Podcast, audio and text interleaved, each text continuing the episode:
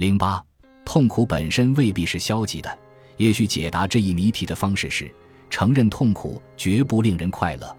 当然，我们会寻求痛苦，但也许我们这么做的原因在于，它为我们提供了其他好处。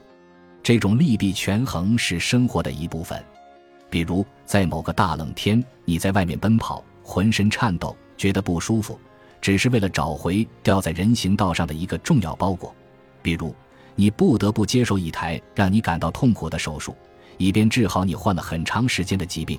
比如，你坐在某机关办公室里，感到无聊和不快，但为了更新你的驾照，你不得不忍受漫长的等待，甚至为了不暴露战友的身份，你经受住了酷刑的折磨。我们有很多理由选择承受疼痛和痛苦，与此同时并不否认痛苦之恶。下一章在论及受虐时，我会举很多例子来表明我们在选择承受痛苦之后不久就能获得快乐。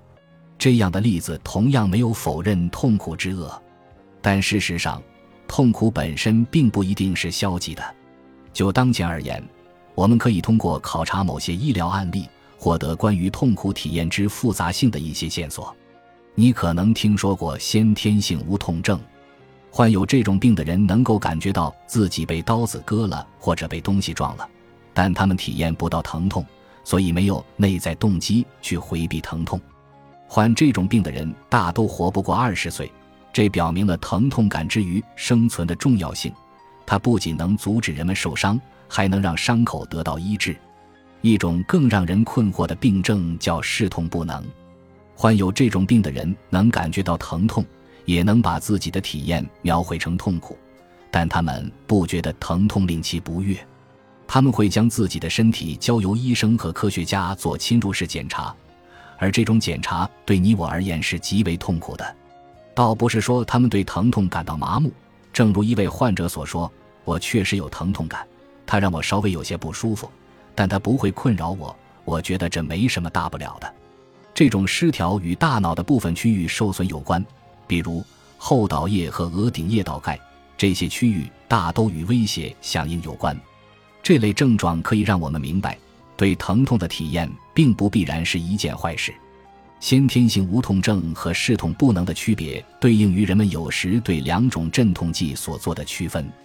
一种很常见，能够缓解或者消除疼痛，而另一种尽管也有强大的缓解疼痛的作用，但会让你有一种患上视痛不能的感觉。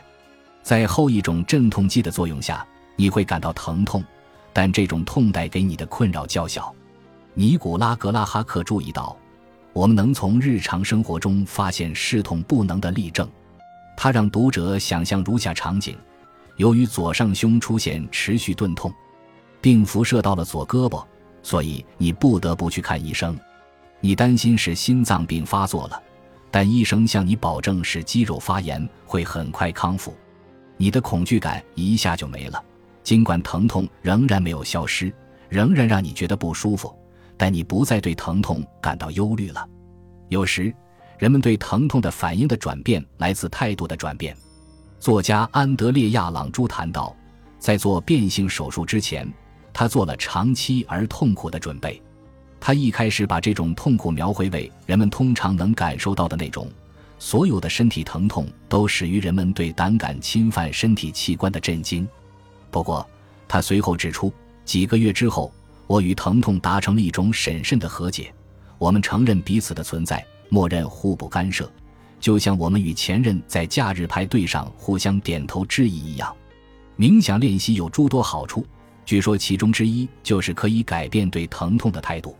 罗伯特·赖特谈到他在冥想静修期间做过的一个实验，无论喝什么东西，我都会觉得牙疼。事实上，我需要做根管治疗了。哪怕我喝的是温水，疼痛也很剧烈，很折磨人。于是，我想看看如果我做了以下事情会发生些什么。我在房间里坐下来，冥想30分钟，然后喝了一大口水并含在嘴里。结果出人意料，牙齿的阵痛如此剧烈，以至于我完全专注在疼痛这一感受上。不过，阵痛并没有持续困扰我，它处于痛苦和快乐的交叉地带，在两者之间摇摆。有时，这种感觉甚至能以其力量，或者你可能会说以其高贵和美妙，激发一种老式的令人惊叹的敬畏感。如果要描述这种敬畏感和我对牙疼的日常感受之间的差异，最简单的方式就是我比平常更少叫哎呦，而是更多喊出啊。这类案例表明，疼痛不一定是坏事。科学研究和日常体验都支持一种更有力的论点：疼痛可以是有益的。我们之前提到的那种在0至10这一区间打分的做法是错误的。也许其他生物会接受这种将疼痛和愉悦分别放在单一谱系两端的评价方式，但对人类而言，有些事物可以既处于0也处于10的位置。疼痛和愉悦，消极体验和积极体验不是对立的，把它们像低温和高温一样加以区别是一种错误的做法。这怎么可能呢？答案的关键在于，人类对体验有着独特的理解和反应能力。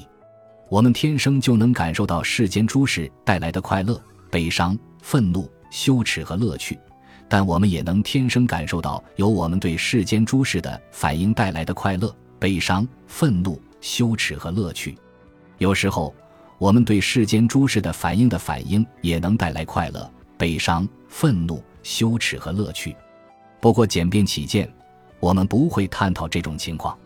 以恐惧为例，你因为遇到了一只老虎而感到恐惧。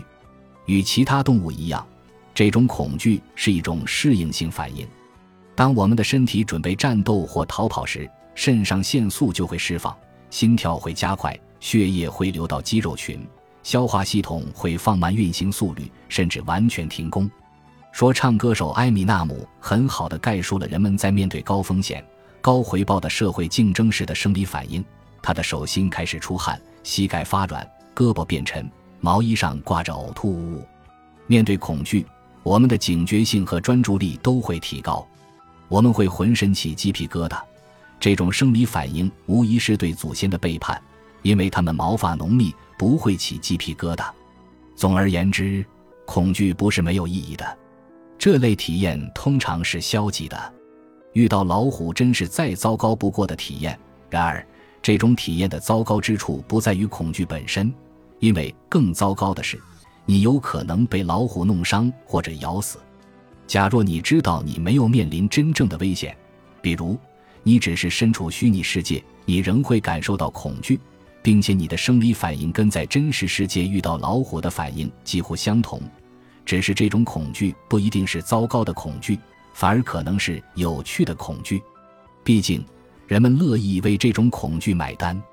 密室逃脱游戏和恐怖电影都很受人欢迎。我们知道，在这种情况下，恐惧对人们是有吸引力的。在我稍后将会描述的研究中，研究人员发现，恐怖电影爱好者在观看《驱魔人》时与恐怖电影厌恶者所感受到的恐惧程度是差不多的。与某些理论相反，我们认为那些恐怖电影爱好者并不是没有情绪感知能力的人，相反，他们喜欢体验恐惧。事实上，他们体验到的恐惧感越强烈，获得的愉悦感也越强烈。再举一个例子，人们感到不公时会感到愤怒，因此愤怒通常是消极体验。不过，你可以享受愤怒的感觉，比如想象复仇后的快感，或者享受为正义振臂高呼的兴奋感。此外，愤怒本身也有其功用。在一项精妙的研究中，玛亚·塔米尔和布雷特·福特发现，当人们与对手谈判而非合作时，他们有可能让自己变得更愤怒，因为他们认为这种愤怒会让自己在谈判中受益。事实上，这么做是对的，愤怒的谈判者会从谈判中获得更多利益。再以悲伤为例，它通常是对消极事件的反应。不过，只要事情没那么糟糕，生闷气和沉浸在痛苦中是有可能让人们体会到愉悦感的。当然，没人会从自己所爱的人去世的悲伤中体会到这种愉悦感。在另一项研究中，研究人员让被试官看伤感电影。我们一般会认为，他们越是感到悲伤，就越不想看下去。但事实并非如此。他们体验到的悲伤程度并不影响他们的观看兴趣。换句话说，至少存在一种可能性，他们体验到了令人愉悦的悲伤。此外，那些能激发伤感情绪的歌曲和乐曲，比如歌手拉纳德雷和阿黛尔阿德金斯的歌曲、塞缪尔巴伯的弦乐柔板，以及莫扎特和威尔第的安魂曲等经典乐曲，也能让人获益。研究发现，当聆听这些经典乐曲时，人们会欣赏乐曲传递出来的悲伤，感受到柔情和怀旧情绪，并从中体验到愉悦感。为什么悲伤的歌曲能有这样的吸引力？也许是因为我们只是在安全的环境下享受悲伤，不需要在真实世界应对让人悲伤的事件。也许悲伤的歌曲给人们提供了更多独特的奖赏。艾米丽·科尼特想知道为什么刚结束了一段恋情的人喜欢听伤心情歌。他认为，这类歌曲向失恋的人表明，他们并不孤单，很多人都有类似的遭遇。科尼特还注意到，与所有消极体验一样，自主选择至关重要。刚刚经历分手的人突然间听到阿黛尔的歌曲《爱人如你》，就不大可能会是一种美好的体验。我们更希望能自主选择何时落泪。事实上，任何情绪都能以这种方式得到转化。在电影《大空头》中，演员史蒂夫·卡瑞尔饰演的真实人物马克·鲍姆是一个脾气暴躁的人。当他说妻子告诉他他的工作似乎让他不开心时，他的一个同事回应说，可是当你因为工作表现得不开心时，实际上你很开心啊。鲍姆认可同事的说法。我们已经探讨了消极体验何以成为快乐之源，那反过来又如何呢？你能重新看待积极体验，并让它们成为消极体验吗？显然，答案是肯定的。有些患有抑郁症的人变得不愿意体验积极情绪，也许他们认为自己不配获得快乐，或者认为当前的快乐体验只会为随后的痛苦体验埋下伏笔。因此，与快乐的痛苦异曲同工，你可能也会体验到痛苦的快乐。这类现象还存在文化差异。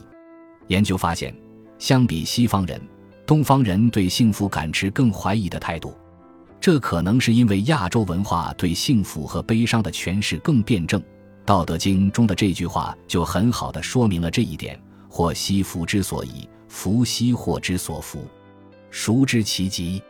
你不需要研习道家思想就能理解情绪的复杂性。科学实验室 The Sweet Spot 一项研究招募了来自中国、加拿大、美国和韩国的被试，让他们判断被心理学家视为最普遍和最基本的6种情绪：悲伤、恐惧、厌恶、愤怒、快乐和惊讶。针对每一种情绪，被试要回答在他看来该情绪的积极和消极程度如何。正如你所料，人们大都认为悲伤、恐惧、厌恶和愤怒是消极情绪，快乐和惊讶是积极情绪。尽管存在文化差异，但其实人们对所有情绪的评价都不是单一的。比如，认为悲伤情绪有一定的积极因素，甚至快乐情绪也有少许的消极性。让我们再次考察真实世界中的生理痛苦。我们之前讨论过疑似心脏病发作的案例，现在请想象你离马拉松赛程的终点不远，你的身体感到不适，你的心脏跳得很厉害，满身大汗，累得上气不接下气。如果你正乘坐公共汽车，或者正试图入睡，突然出现前述症状，你可能认为你要死了。但在跑马拉松的情况下，出现这些反应是很正常的，说明你正在努力奔跑。这些似乎让人厌恶的体验是巨大成就感的组成部分，是值得品味的东西。再以面部被揍为例，被一拳击中面部似乎是尤为糟糕的体验，但其实并非如此，至少不完全如此。乔西·罗森伯拉特曾讲述过自己作为一名综合格斗选手的心路历程。他说，当你第一次被人击中面部时，你绝对充满恐惧，然后你就来到了第二阶段，你会感到愤怒和羞耻。在这之后，你开始爱上面部挨揍，然后你开始主动寻求挨揍。现在你给自己招来了危险，如果不挨揍，你将会感到生活空虚。挨揍会让血液更快地在你的血管流动，会让你流下眼泪，会让你心跳加速。挨揍会让你眼中的整个世界闪耀。挨揍让你专注于被神秘主义者称为永恒的当下，也在提醒你人终有一死。尽管就我个人的搏斗经历而言，我从未迈过愤怒和羞耻这一关，但我仍然相信罗森伯拉特的描述在特定情境下是真实的。如果罗森伯拉特正在电影院门口排队入场，一个人朝他的脸打了一拳，我敢打赌他不会觉得这一拳挨得很爽，是对他活着的确认。如果他眼中的世界此刻真的在闪耀，肯定也不会让人觉得美好。不过在适当的情景下，罗森伯拉特的看法是对的，恐惧可以得到转化，让人产生超越性体验。本集播放完毕，感谢您的收听，喜欢请订阅加关注，主页有更多精彩内容。